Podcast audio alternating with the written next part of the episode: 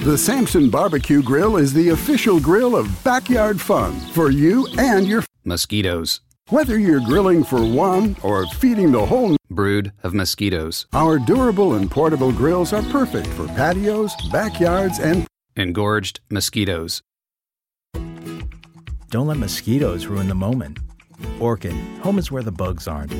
Visit orkin.com to learn more. Hello, welcome to the TIFO Football Podcast. I'm Joe Devine. Today I was joined by Alex Stewart, and since it was the international break just before we recorded the podcast, uh, we thought we'd do something uh, slightly different and do the rounds, move away from the Premier, Premier League. Um, so this week we talked about the Championship, largely the potential promoted teams come the end of the season, the top four, including specifically Cardiff, Fulham, and Wolves. Aston Villa have a cursory mention. So without further ado, here's the jazz flute.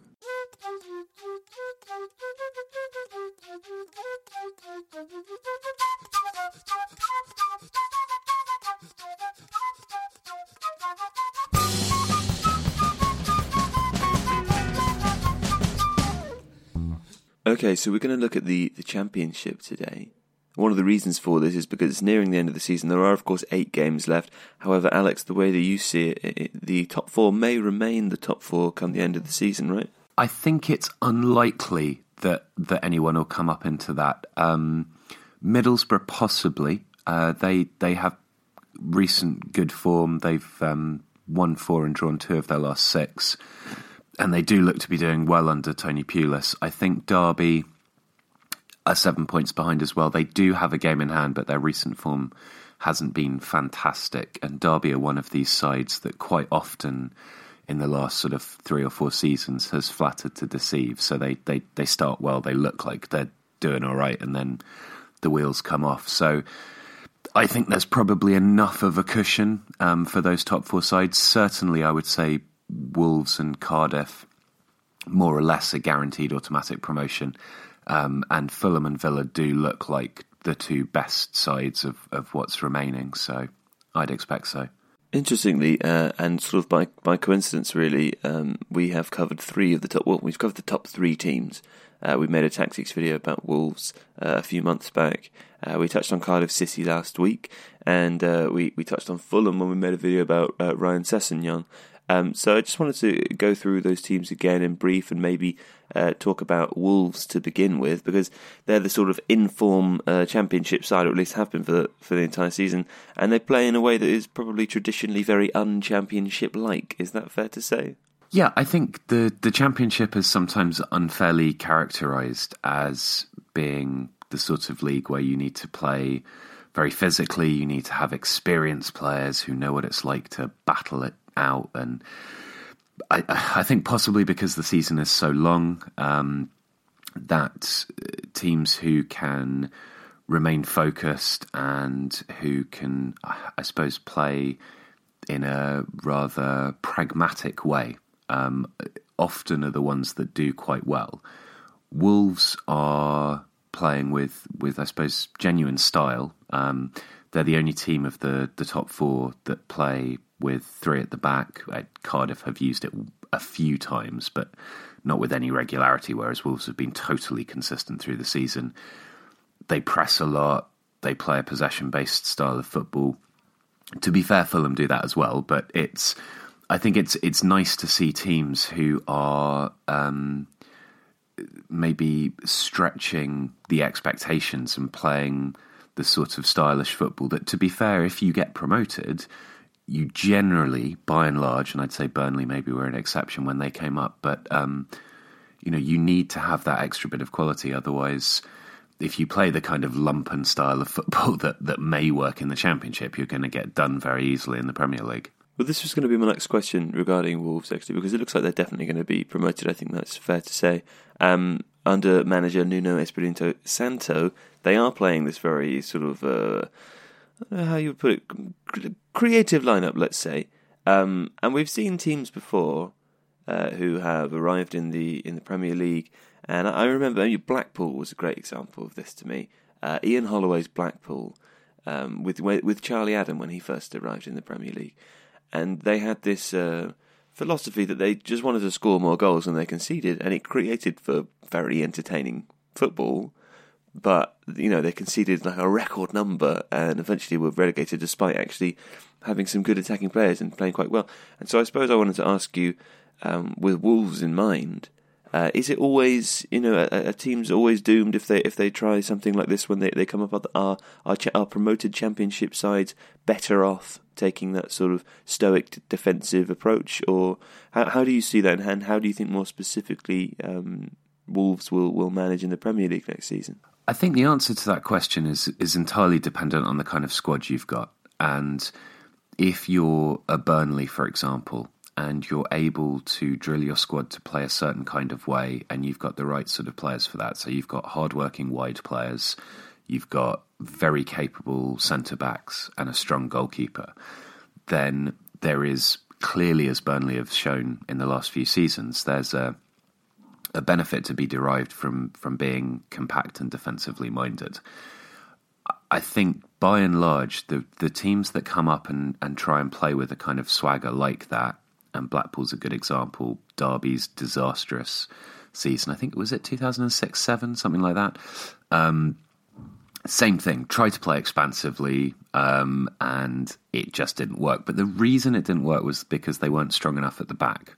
They didn't have that cohesion that you need to keep out the sorts of players that you come across in, in the Premier League. Now, Wolves have a system where, while they play three at the back, they do transition very capably into a, a five man back line and a four in midfield with the with the lone striker up ahead. It is much more defensively solid than being, say, a, a 4-4-2 playing side who likes to try and play it around and keep it on the floor and swashbuckle their way forwards, but actually leaves gaps or leaves room to, to be exploited in the wide spaces. Wolves don't do that. So their goals against record is really, really good as well. Um, only Cardiff have, have conceded fewer, while Wolves have actually scored three more than Fulham, who are the next best scoring side. So I think Wolves do have that balance. I think they can play attractively while also having the sort of defensive structure that, that should see them okay. Clearly, the, the key thing with Wolves is the, I, don't want to say off the pitch stuff because it does um, impact on who, who plays, but, you know, a couple of their strongest players are on loan.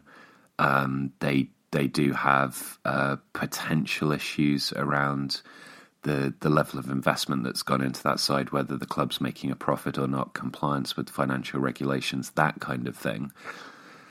So you know, it, in this respect, Diogo Jota and uh, Leo Bonatini, they're both on loan. They've scored 25 goals in the league between them. They might leave. They might have buyout clauses that we don't know about. They might get replaced by other loanees that are equally good, if not better.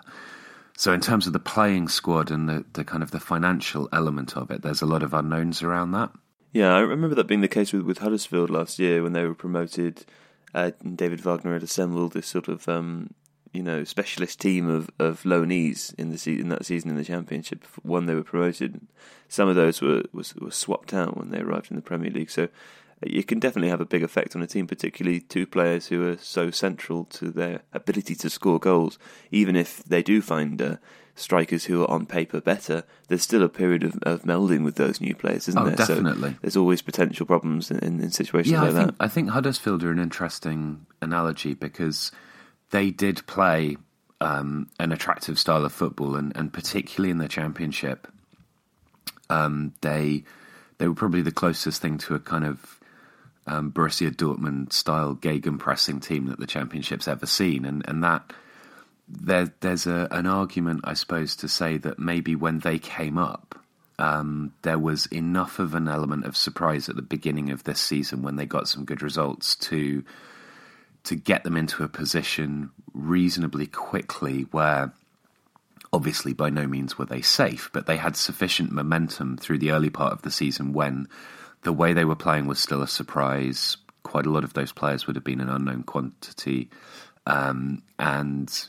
that sort of carried them to the point where now, even as the results are dropping off and things aren't looking quite so good for them, um, they're probably going to be fine anyway. That that is also a reflection of the fact that there are one or two really bad teams in the Premier League this season. But you know, I think Huddersfield have shown that you you can remain fairly true to your style of play that works in the Championship, bring it into the Premier League, and with some adjustments, um, probably you know a greater degree of cohesion, a greater degree of solidity defensively, because it would be ridiculous not to to privilege that. You know, if you've got attacking players that will set the championship on fire, that is not going to be good enough on its own to carry you through a Premier League season. You do need to work on your defence as well.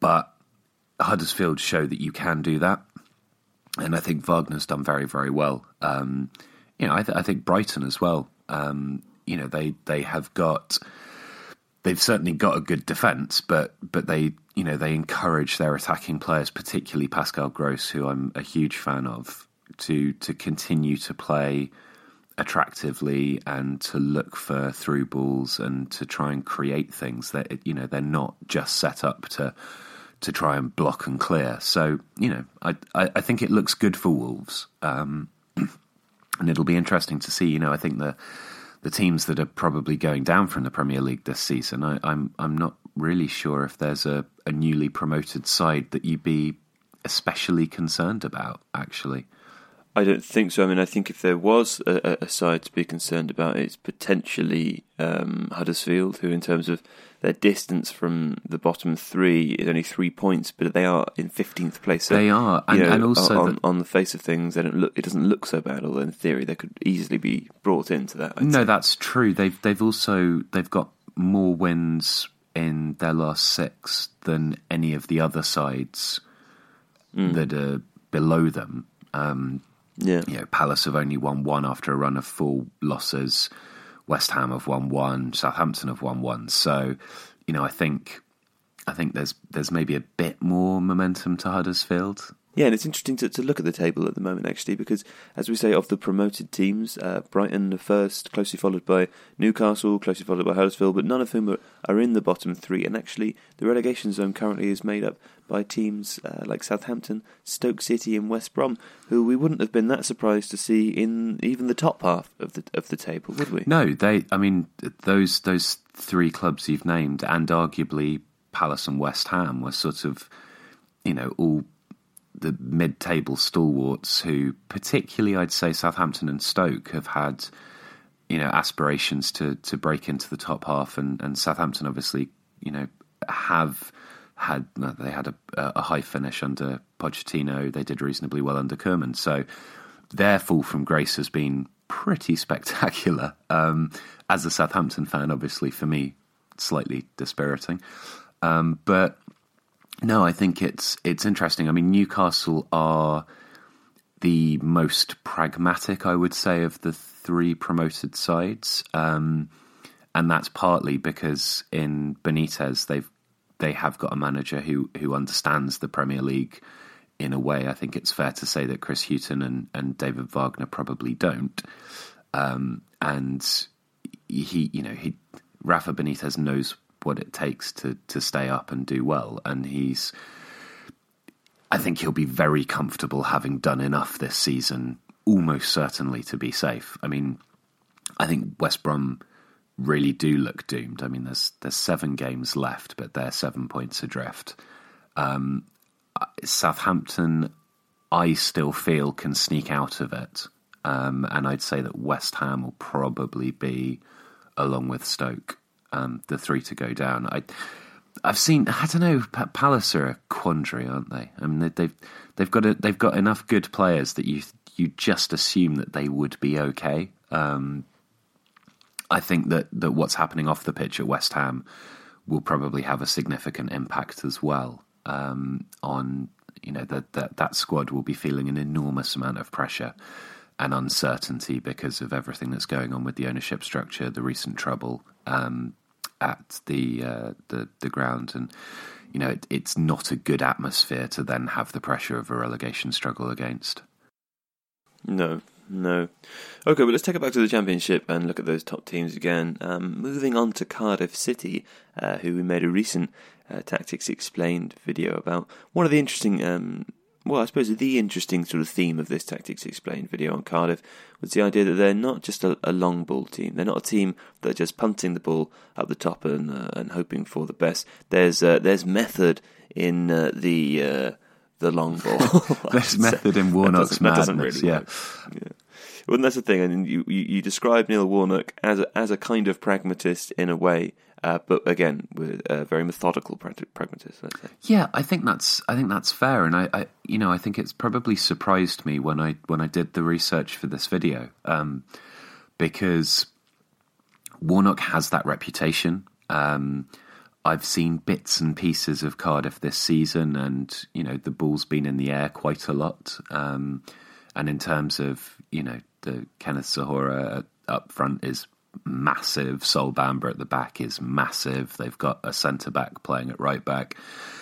So you know, there's it's very easy to stereotype them as a side and, and think this is what they do. You know, they'll they'll launch it forwards, and I, I think what really impressed me was um, well, two things really: the the defensive organisation, the fact that they they defend quite aggressively, and I wouldn't necessarily call it pressing. I, it, it's more sort of stepping out, and how the other players around then drop in, so that the you know the back line left to right uh, rearranges itself consistently across the course of a game with different players occupying different positions. But there's a cohesion there. They know what they're doing, and the communication among that team is is obviously really, really strong.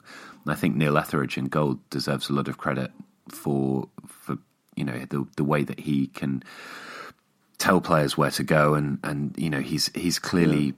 He's clearly a He's the nucleus of that. well, he's observing a lot of what's going on in front of him. I mean, don't, don't get me wrong; he's a good shot stopper when called on as well. But you know, if if if you just said to those players, "All right, I want you to just push out and close down the man closest to you," that in itself isn't going to work. You need to have a kind of guiding mind behind that who's shouting instructions and saying, "Right, you push up here, you tuck in there." Um, and then again, yes, I think like once once the ball has transitioned forward quickly, which they like to do, and particularly, you know, they will hit long balls to Zohore as an out.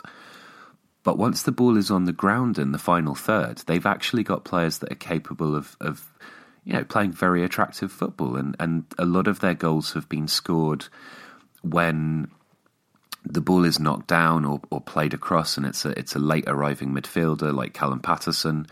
Um, Joe Ralls has got quite a few as well doing that, and and that's you know that's not just lumping it in and scoring headers. That's that's the sort of play that that is creating space at the top of the box for those midfielders to run onto and score. And and That's Chelsea 2004.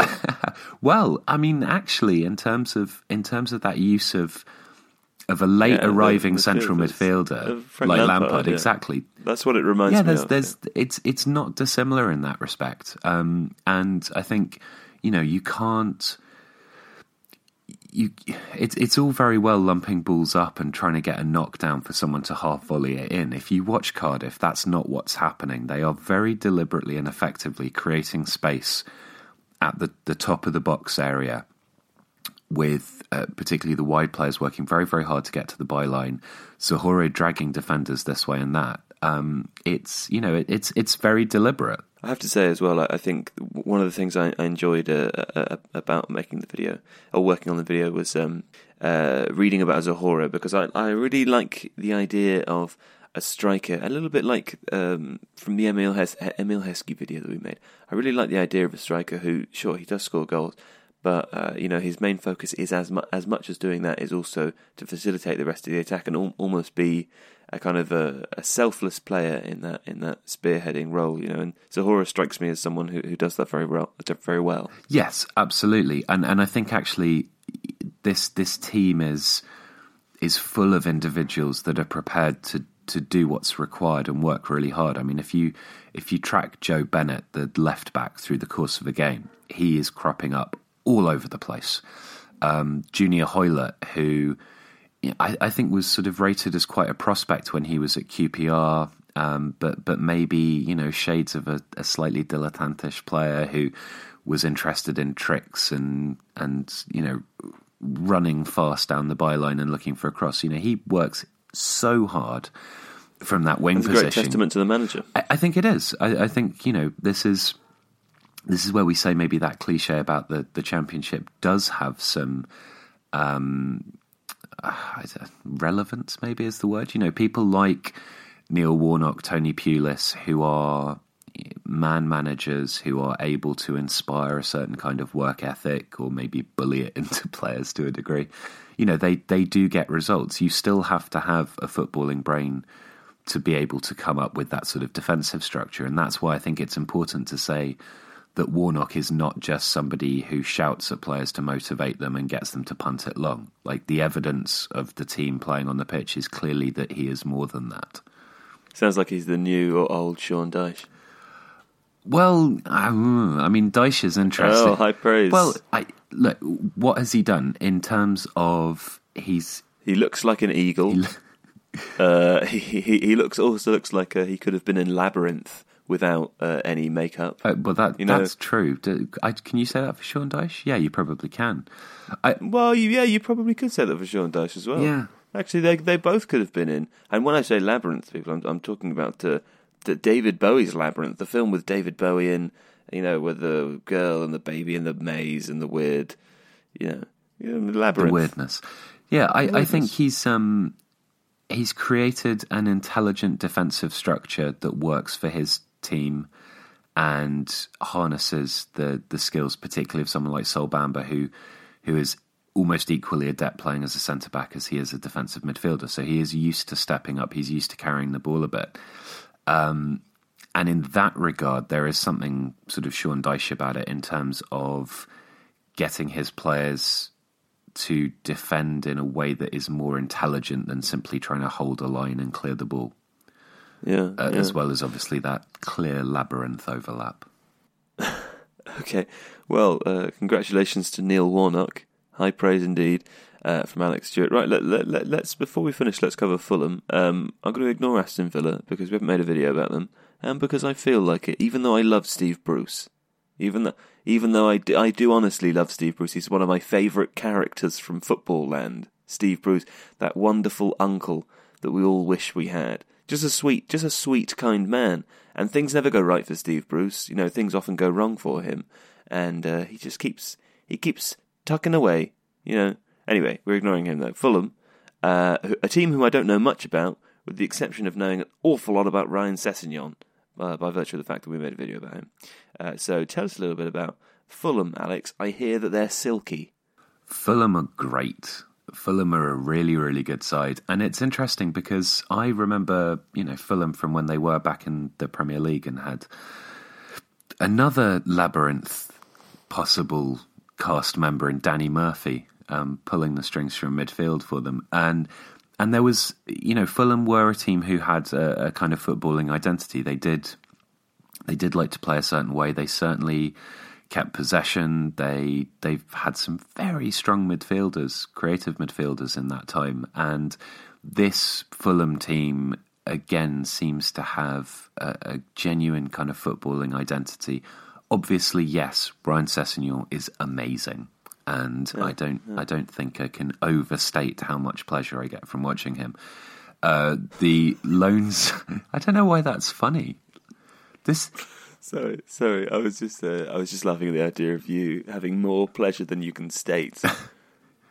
People might not get that. If you knew Alex Stewart personally, you, you might find that funny as well. Please uh, continue, Alex. With Sessegnon, they've also added uh, Alexander Mitrovic uh, as a loan signing, and he's got seven goals already. He adds possibly the one thing that Fulham were missing, which is a bit of a blunt edge. I mean, I think Mitrovic is a better player than just a blunt edge, but he's he's physically imposing and he's aggressive and is able to disrupt uh, the opposition's defensive structure in a way that maybe there wasn't perhaps anyone at Fulham who could do in the same way.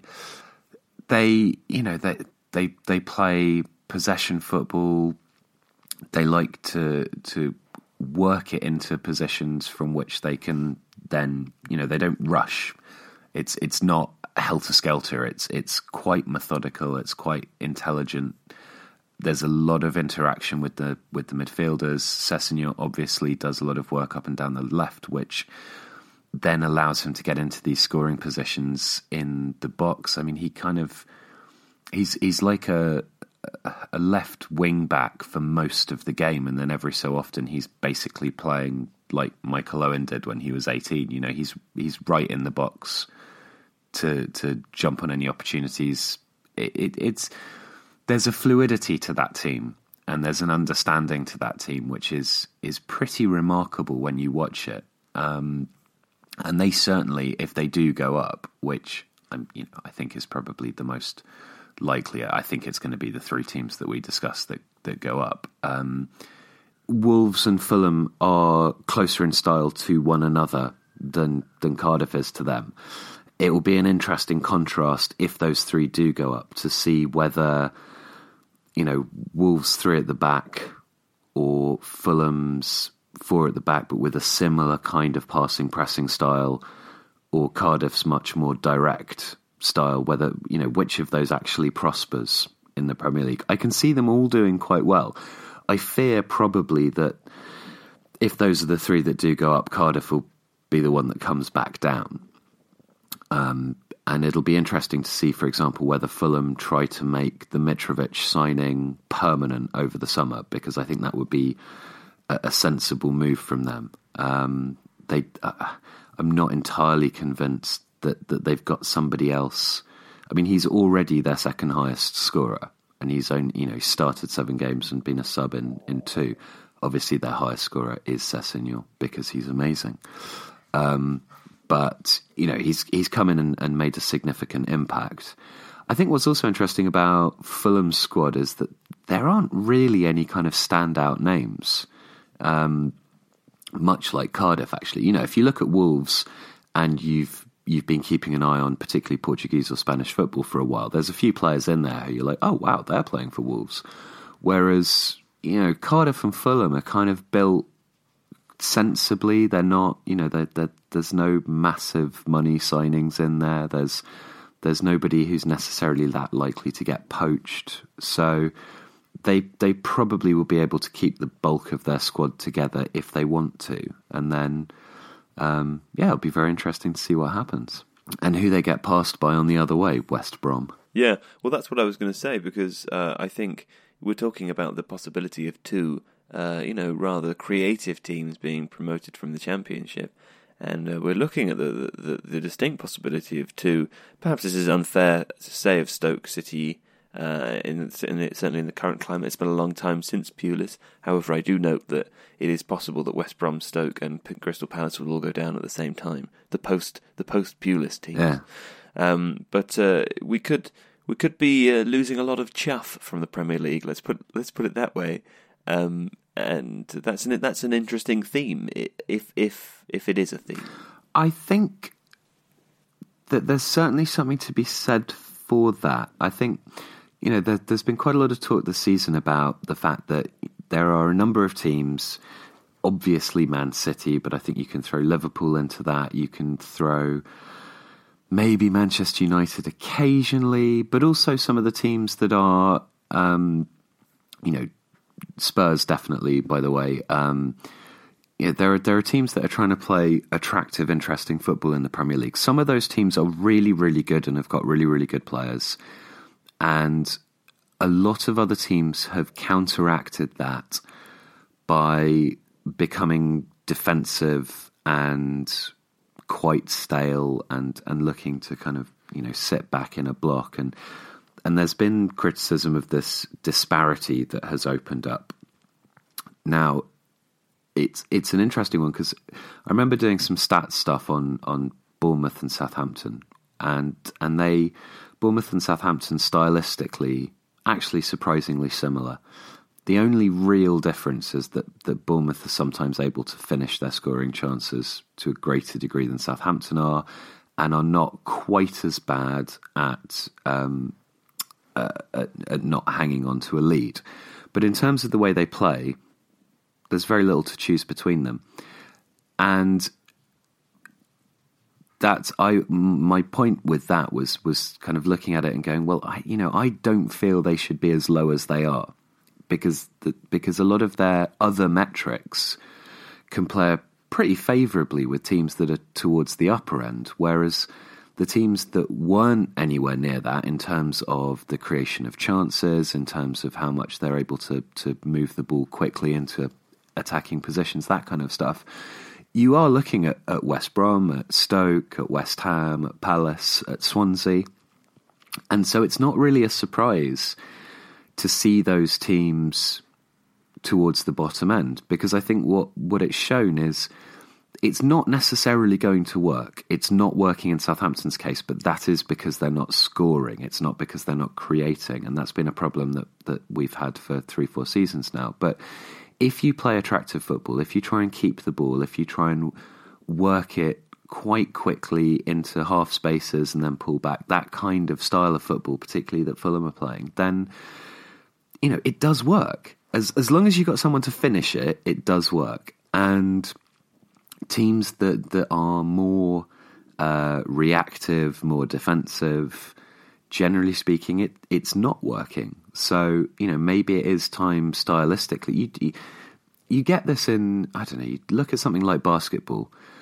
You will see patterns of teams changing.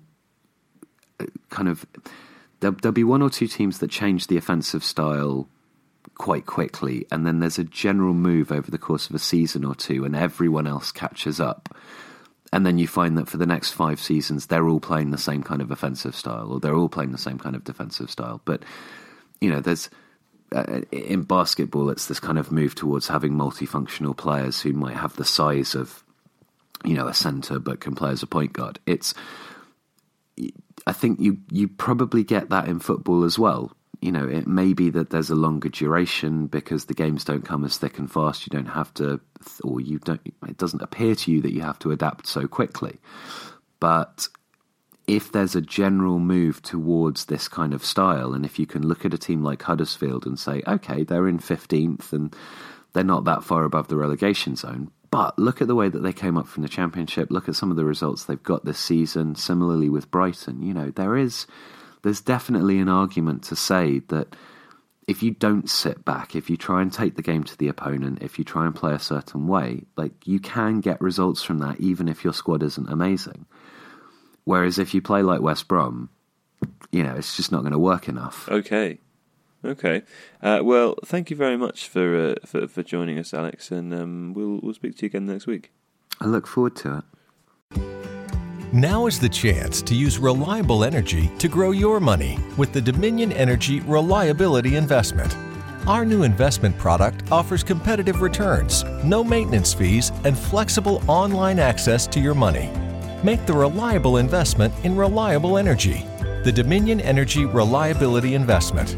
To find out more, go online to reliabilityinvestment.com. That's reliabilityinvestment.com.